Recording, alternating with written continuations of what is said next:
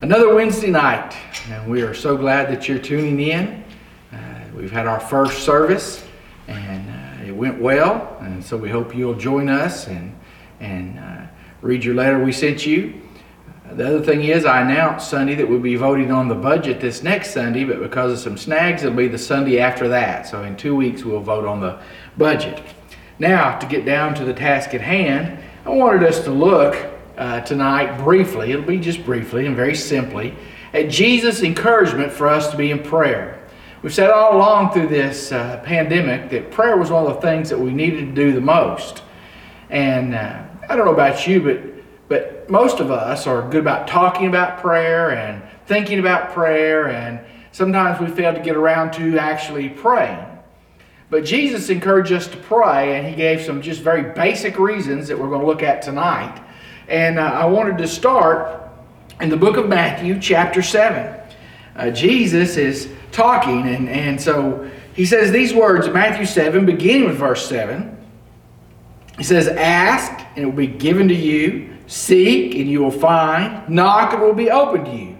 For everyone who asks receives, who seeks finds, and to him who knocks it will be opened.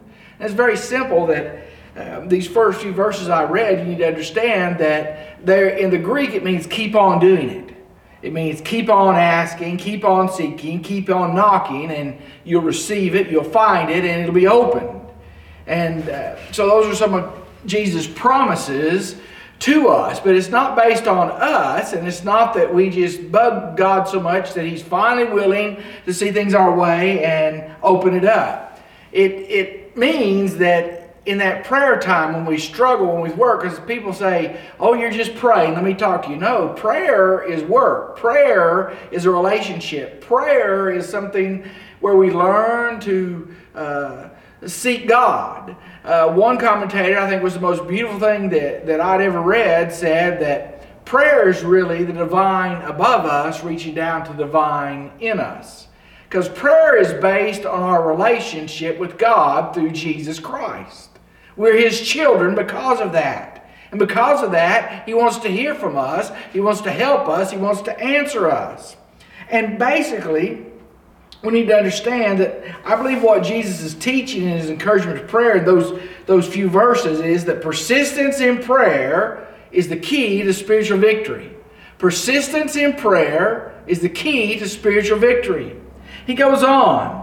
In verse 9, he says this or what man is there among you who, if his son asks for bread, will give him a stone?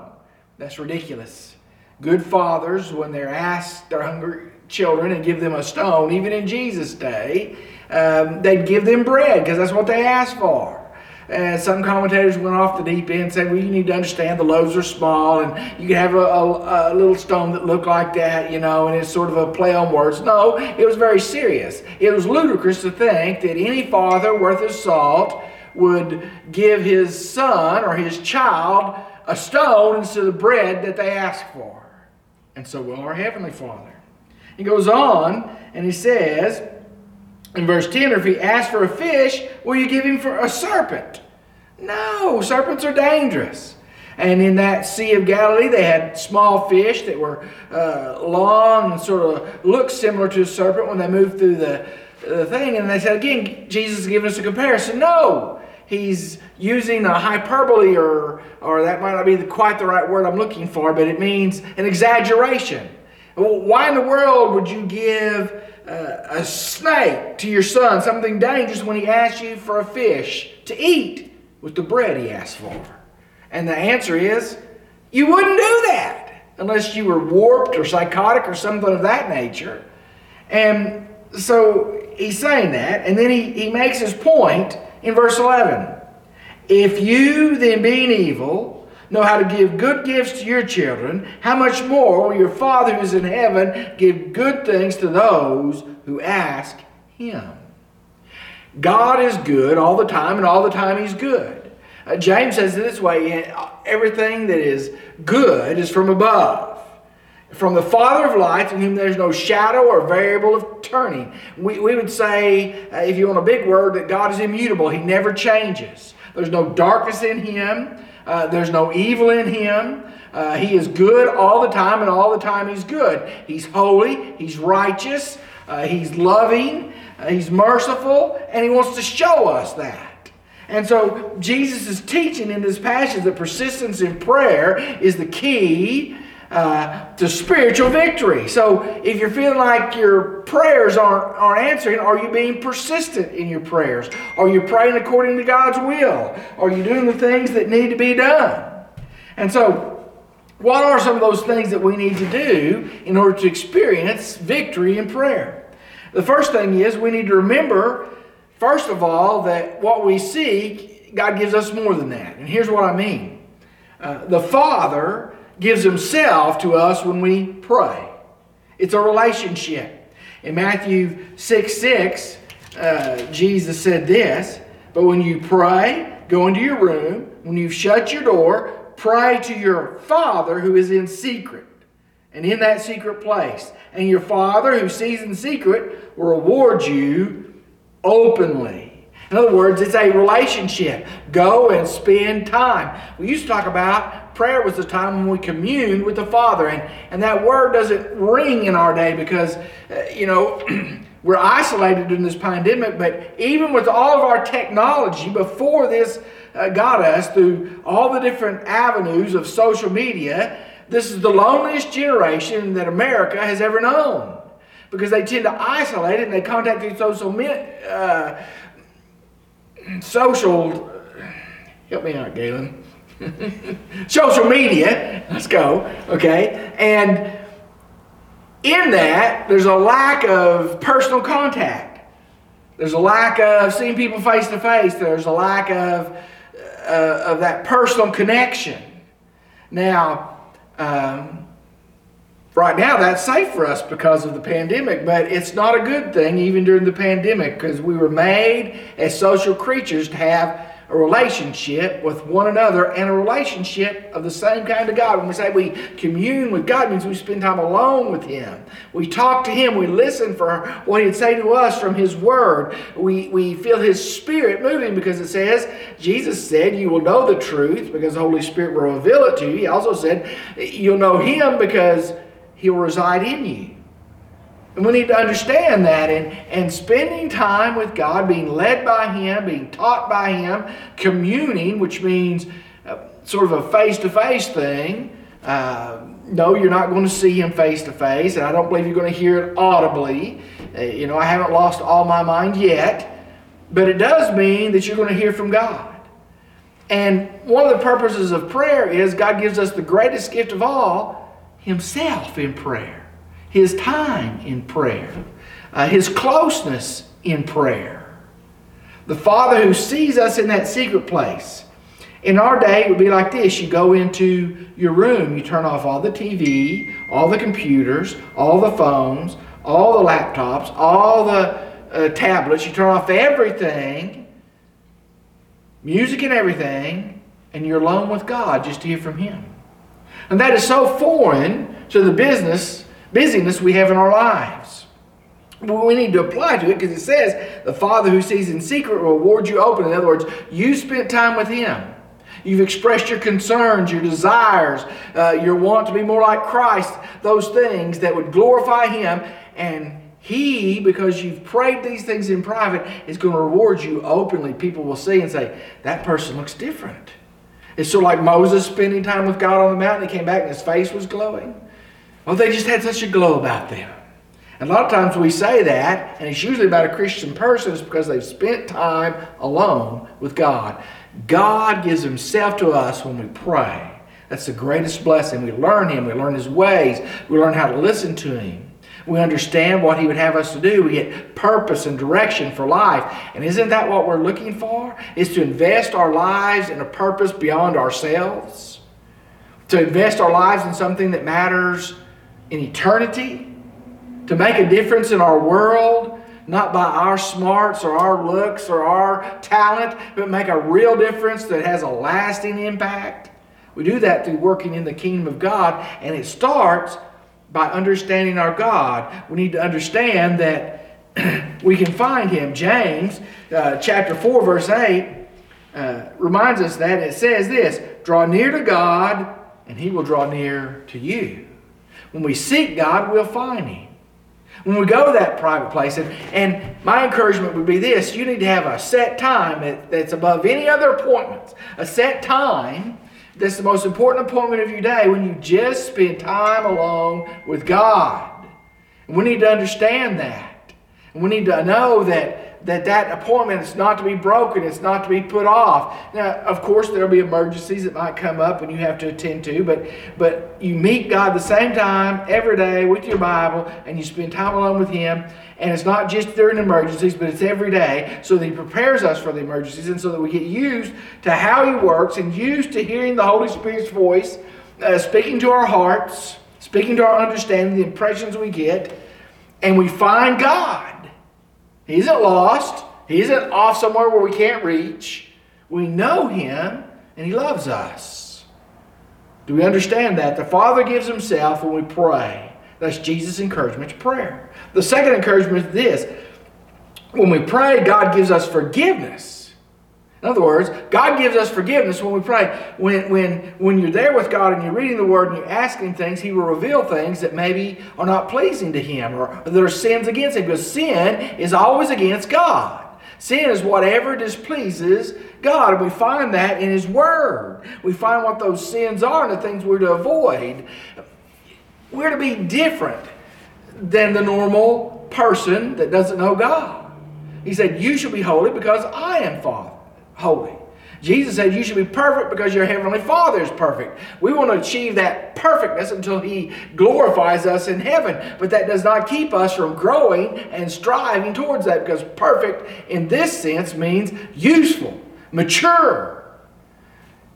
God's perfect is perfect holiness. And He'll do that for us as He sanctifies us in this life and glorifies us in the next. There shouldn't be anything standing between us and God. When Jesus died, He forgave us of all our sins for all time, but that does not mean that when we sin and God reveals it to us, that He doesn't want us to confess and leave that sin, to repent and turn away from that on a day by day basis so that we feel clean, so we don't carry that guilt, so there's not something to keep us from hearing the Holy Spirit whisper in our ear for service and, and for direction and for guidance. He'll tell us to turn to the right hand or to the left. That's what the psalmist says.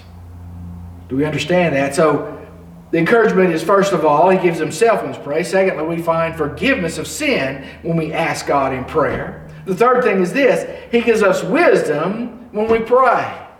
Now, there's such a thing as earthly wisdom, and it's carnal, and it's it's fleshly, and it's it's demonic sometimes, and it it it, it makes sense to man, but God said, My thoughts are not your thoughts, and my ways are not your ways, for my ways are higher than your ways, as the heaven is higher than the earth, and, and as the, my thoughts are higher like that than your thoughts are. We're guilty of stinking thinking. So we need God's kind of wisdom. And godly wisdom is peaceable, it's pure. Uh, it's all those things, but how do you get that? Well, James chapter 1, verses 5 and 6 tells us if you if any of you lacks wisdom, let him ask of God who gives to all liberally, in other words, bountifully, in abundance, and without reproach. In other words, he doesn't say, you just asked that for yesterday. You, you, you, you come back for more? No, he never says that. And it will be given to him. But let him ask in faith without doubting, for who doubts is driven like a wave uh, with the wind of the sea and tossed to and fro. And you won't receive what you ask for unless you ask in faith. But we're to ask, and we need to ask for God's kind of wisdom so that we'll be able to share with others, so we'll be able to guide our families, so that we'll be able to help our children or grandchildren or those uh, children that God brings into our lives here at the church or in your sphere of influence. So that when somebody asks you, This is my problem, what have I got to do? you don't just give them some glib answer off the top of your head, but, but God, through His Word, guides you and says, Have you ever thought about what God says about this situation? That happened in my life. Let me share you what He taught me. Now you say, Oh, they'll turn off by God. When they come asking, they know you live a different life. When they come asking, you've influenced them. You've gained the right to be heard by living for Jesus. They will accept that. They may not do it, but you've got a right to speak into their life But we need to speak with godly wisdom, not man's wisdom. Man's wisdom changes. Man's wisdom fails. Man's wisdom is, is limited. God's wisdom does none of those things. It never fails. It never changes. It's always right. God's wisdom never does fail. We need to give godly wisdom we're asked. And that's something He gives us as we pray, as we spend time with Him. It, it's sort of like if you've ever had a wise mentor. The more time you spend with them, the more it rubs off on you, it rubs off on me. And the more time we spend with God, the more like Him we become because of His wisdom. The fourth thing is God gives us the Holy Spirit to help us when we pray. Again, in, in the Gospel of Luke, chapter 11, verse 13, he, Jesus is talking about the same thing Matthew, if a son asks for this or for that, would you give him something else? But he ends it a little bit differently than just good gifts. He tells us specifically that good gift. If you then being evil in, in Luke 11, 13, know how to give good gifts to your children, how much more will your heavenly Father give the Holy Spirit to those who ask him? The Holy Spirit resides in us. The Holy Spirit helps us. Jesus says he was the teacher of all truth and he'd bring things to our memory. When we spend time in prayer with God, then the Holy Spirit will give him freedom to move in our lives and to teach. The, the Holy Spirit in, in, Romans 8, Paul says that, that sometimes we don't know how to pray. When we're in that pickle and we don't know how to pray, he, he makes groans of intercession for us that the Father understands. We may not.